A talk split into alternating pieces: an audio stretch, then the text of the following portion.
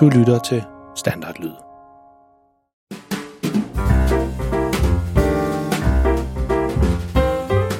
Hej og velkommen til historierne om verdens pinligste far, som i dag slet ikke er en pinlig historie om Freja og Maltes far, men noget helt andet. Normalt så ligger Ane stemme til Freja i historien om verdens pinligste far, men denne her gang så kommer hun med en lille overraskelse til jer alle sammen. Det er en historie i fire afsnit, som hun selv har skrevet.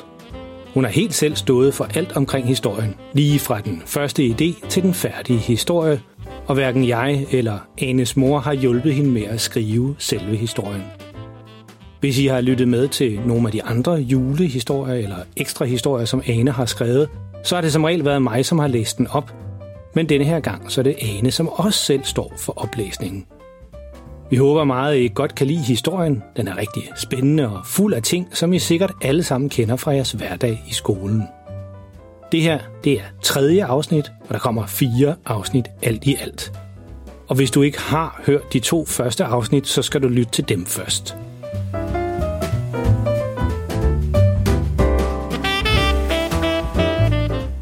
Senere i december måned, så kommer vi med en af vores ekstra afsnit om verdens pinligste far, hvor vi går lidt bag om historierne, som vi har skrevet. Og i det afsnit, der kommer Ane og fortæller om, hvordan det har været at skrive historien, og hun kommer også med lidt gode råd, hvis du gerne vil i gang med at lave din egen historie. Så nu hvor det snart er jul, så snup et par pebernødder eller put dig godt ned under dynen, hvis du allerede er på vej i seng, og vær klar til at følge historien om pigen Melissa, som møder en dreng med en spændende bog.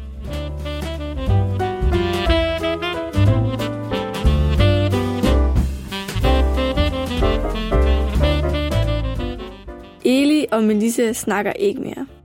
Den aftale efter skole blev aldrig til noget, da Eli heller ville hjem til de andre børn og spille fodbold.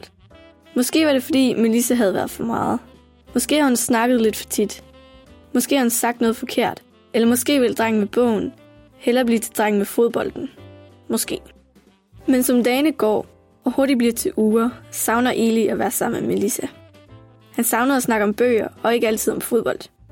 Han kunne ikke engang lide fodbold. Det var bare de andre populære børn, som gerne ville have ham med. Men nu var han ikke sikker på, om han overhovedet ville være med. Måske ville han hellere være sammen med Melissa.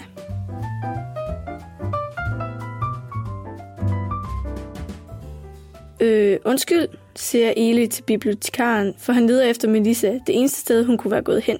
Biblioteket. H- hvad hedder du? Det var lidt ironisk, at selveste dreng med bogen ikke havde været på skolens bibliotek en eneste gang. Men han vidste jo heller ikke, at han hed dreng med bogen, så det var vel fair. Bibliotekaren står bag en trædisk midt i det hele og kigger ikke op. Først da hun har stablet en ordentlig bunke bøger, løfter hun hovedet, men kigger stadigvæk ikke på drengen med bogen. Hvad? tænker Eli. Det giver da ingen mening. Selvom han endnu ikke havde været på skolens bibliotek, havde det været på andre, og der skulle bibliotekaren der hjælpe dem, der har brug for det. Eli går tættere på og spørger igen, hvad hun hedder. Og igen. Igen. Og igen. Men hun ignorerer ham, som om han slet ikke var der. Eli bliver mere og mere utålmodig, da han skal nå at finde Melissa før timen begyndte. Nå, måske havde Melissa aftalt med bibliotekaren, at hun netop ikke skulle tale med ham. Det kunne faktisk godt være. Så til bibliotekarens overraskelse går drengen med bogen endelig væk fra disken og ind i den store boglabyrint med de mange reoler og hylder propfyldt med bøger. Godt nok havde drengen med bogen været på biblioteker før, men aldrig havde han set så mange bøger. Der var utrolig mange rum, alle med bøger fra top til to, og Eli går rundt med kæben på gulvet. Han er totalt fascineret af det smukke bibliotek, som før havde set så normalt ud. I forhold til dette mesterværk virkede den hyggelige entré pludselig utrolig kedelig.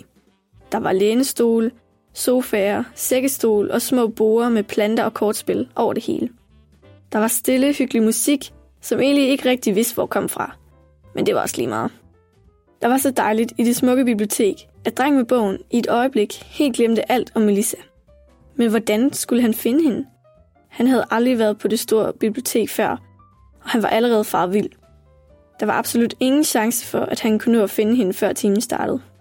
Og det skulle han, for hele klassen blev delt op i to hold, og ham og Melissa var ikke sammen. Eli ville snakke med hende, før det var for sent. Han havde brug for nogen til at hjælpe ham.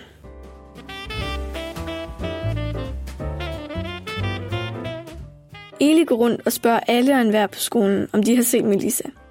Men enten kendte folk hende ikke, eller også gad de ikke at hjælpe. Det blev hurtigt svært, men drengen med bogen gav ikke op. Han måtte snart finde en plan, for timen startede om kort tid. Men lige da Eli skal til at lægge en plan, opdager han nogen. Nogen han burde have spurgt om hjælp for lang tid siden. Der på gangen står den person, som han måske lige havde brug for. Pedellen Claus. Hey, øh, siger drengen med bogen, desperat efter at fange Pedels opmærksomhed. Claus, råber han, og overdøver de larmende børn på gangen. Det lignede slet ikke drengen med bogen at råbe op sådan. Og det slet heller ikke efter en voksen. Det var heller ikke normalt for ham, den lille generede dreng, at være alvorlig over for bibliotekaren. Drengen med bogen var ikke vant til at gøre sådan nogle ting, men hvis det betød, at han fik Melissa tilbage, ville han gøre det tusind gange igen. Pedellen vender sig langsomt om og kigger rundt. Eli skynder sig at vinke og fanger Claus' opmærksomhed hurtigt. Claus går sukkende over til drengen med bogen, som om han allerede vidste, hvem han var. Men det gjorde han jo ikke. Eli havde aldrig snakket med ham. Alligevel kunne pedellen hans navn. Ja, siger han irriteret. Eli går jeg ud fra. Så han kender ham altså. Drengen med bogen vidste slet ikke, at han var kendt mellem pedellerne. Men måske vidste ham Claus bare det hele. Kender du en pige på min alder, der hedder Melissa? spørger Eli forsigtigt. Claus virkede ikke, som om han var i det bedste humør, så han skulle nødig få ham til at gå sin vej. Nå, er det Melissa, du er ude efter, siger Claus. Som om alle bare lige kendte hende. Så Claus kendte måske bare en hel masse børn på skolen. Ja, siger Eli, uden at rigtig vide, om de snakker om den samme Melissa. Hende, der går i 6. B, ikke? Claus nikker og vender ryggen til drengen med bogen endnu en gang. Men Eli følger bare med. De to ender med at snakke om Melissa, og Eli indrømmer, at han har gjort en ked af det. Men det viser sig slet ikke at være en indrømmelse. Claus vidste åbenbart allerede det hele. Enten havde Melissa fortalt ham det hele, eller også vidste han det bare. Sådan var det måske bare med Claus. Det var ikke til at vide. Nå, men ved du, hvor hun er? spørger Eli. Han har allerede spildt alt for meget tid. Han blev nødt til at finde hende, før timen begyndte, og de skulle være på to forskellige hold. Nej, jeg burde nok ikke fortælle dig det, siger han. Så han ved det, tænker dreng med bogen. Kom nu, jeg skal finde hende, før timen begynder. Claus kigger på sit ur. Ja, så har du godt nok travlt, mumler han for sig selv. Drengen med bogen banner indvendigt. Okay, fint, siger pedellen, som pludselig havde ændret mening. Men jeg siger kun, hvor hun er, hvis du vil gøre det godt imellem jer igen. Ja, selvfølgelig, nærmest råber Eli. Pedellen Claus fortæller meget detaljeret, hvor Melissa er på biblioteket. Det var som en labyrint at finde rundt i, så det vil ikke være nemt for dreng med bogen. Men han vil prøve.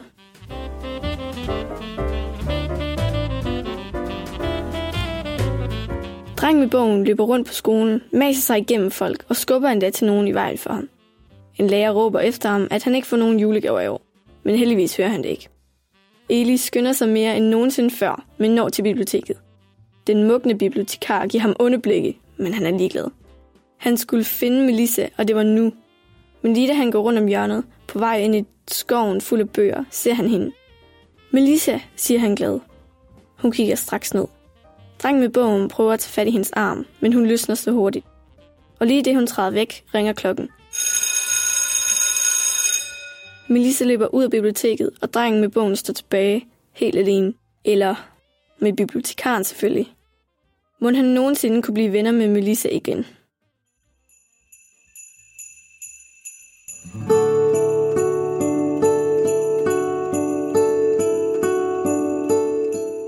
Det var så tredje afsnit i historien om pigen Melissa. Og allerede på næste søndag, altså den fjerde søndag af advent, så kommer det afsluttende afsnit allerede. Så glæd dig. Og det var altså en historie, som Ane helt selv har skrevet. Hverken jeg eller Anes mor har hjulpet hende med det. Og det er lige netop det. Hvis der sidder en historiefortæller gemt i en af jer derude, så er det bare med at komme i gang med at lave jeres historie. Der er helt sikkert en masse, som meget gerne vil høre, hvilken historie I har at fortælle. Det vil vi i hvert fald rigtig gerne. Og lige en sidste ting. Hvis du synes godt om vores historie, så må du meget gerne dele den her podcast med alle dine venner og klassekammerater. Husk, at du kan finde alle vores tidligere historier på vores hjemmeside, verdenspilnestefare.dk, eller der, hvor du fandt det her afsnit. Vi håber sådan, at I nyder julemåneden, og husk, at vi er tilbage med næste og sidste afsnit om pigen Melissa allerede på næste søndag. Og hold øjne og ører åbne. Man ved aldrig, om der kommer til at ske noget spændende og uventet. Hvis du ved, hvad du skal kigge efter, vil du opdage, at hele verden omkring dig er fuld af eventyr og fantasi. Pas på jer selv derude, og lyt med næste gang.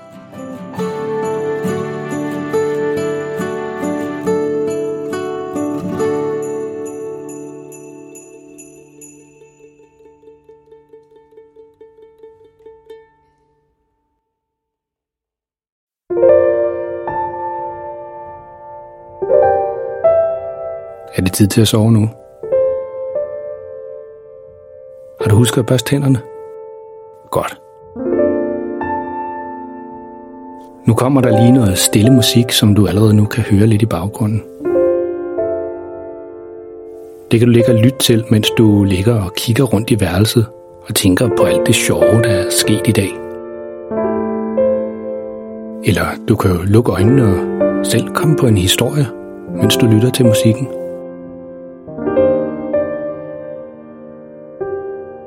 Tak fordi du lyttede med. Godnat og sov godt.